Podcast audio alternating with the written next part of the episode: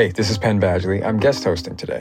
If you want to learn how to take real, lasting climate action like I do, I want to invite you to join Countdown, TED's new global initiative to accelerate solutions to the climate crisis. So here's a talk from the Countdown Global Launch event given by electrification advocate Monica Araya. To hear more of these ideas and get involved, check out countdown.ted.com and subscribe to the Countdown podcast wherever you may be listening to this. We have known for a long time that air pollution kills people. We also know that a climate emergency is happening. These are hardly motivating facts to start a conversation, but I'm actually here to share good news. For the first time in our lifetimes, a big detox of transportation is possible, despite the many problems we have, or perhaps because of them. The lockdowns of 2020 have been tough, but they also gave us a glimpse of life without the usual noise, congestion, and pollution, confronting us with questions about the way we live. The tailpipe is a symbol of our worst habits, habits that we have normalized for too long the burning of 100 million barrels of oil every 24 hours and the extraction behind that oil, the fumes choking our cities, the greenhouse gases going up in the atmosphere and overheating our planet. None of that is normal, nor is air pollution, which can shorten life expectancy by up to 10 years depending on where you live. This is also a matter of environmental justice because air pollution hurts everyone, but it hurts the poor and minorities disproportionately. The good news is that things are changing. Take cities.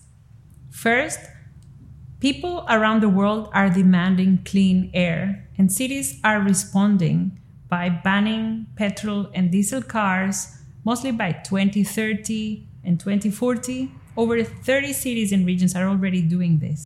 Second, the city space is going through an overhaul. Too much space was given to cars, and cities are reversing this by blocking traffic from certain streets, by giving streets back to pedestrians, by making the streets greener and safer, especially for children. And third, cities are also prioritizing active mobility, such as biking and walking, and the pandemic accelerated many of these decisions. From Barcelona to Bogota, cities are opening spaces for bike lanes for commuters. Sales of bikes and e bikes are booming in many places. Paris is pioneering the 15 minute city to put essentials within a walk or a bike ride, all within 15 minutes. I live in Amsterdam, where a profound transformation is underway.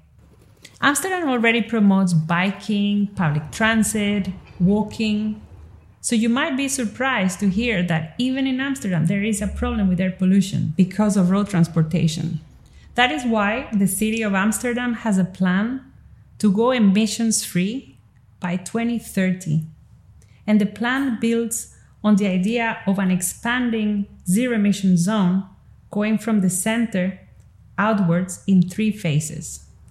By 2022, all buses and coaches circulating in the city center must be emissions free. By 2025, the zone expands and all public and commercial traffic must be emissions free public buses, coaches, taxis, vans, small, medium, and large trucks. That also includes mopeds, ferries, and boats. By 2030, the zone expands further, and by then, all transportation must be emissions free, including personal cars and motorcycles. No more tailpipes. And that is just nine years away.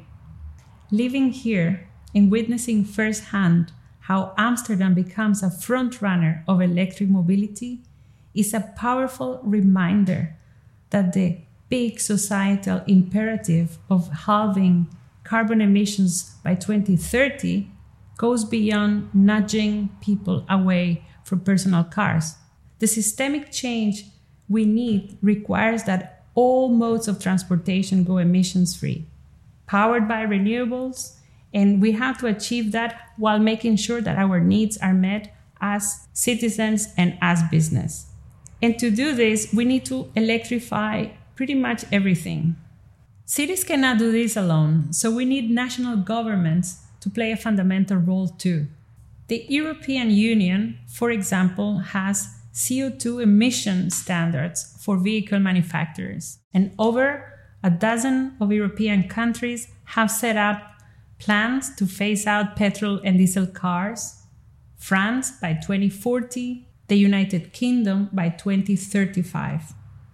China and California have mandates to accelerate the manufacturing of zero emission models. California just passed a rule that requires that 50% of the sales of trucks in the States are zero emissions by 2035, and all of them must be zero emissions by 2045. This is a game changer for the trucking industry. Vehicle manufacturing is shifting towards electrification. Look at some of the milestones which were unthinkable a few years back. Volkswagen has converted a traditional plant into one that will produce only electric vehicles. Daimler is halting all the development of internal combustion engines. And Tesla is more valuable today than ExxonMobil. This year, public charging plugs hit the 1 million mark around the world. Fleet owners are shifting towards zero emission models.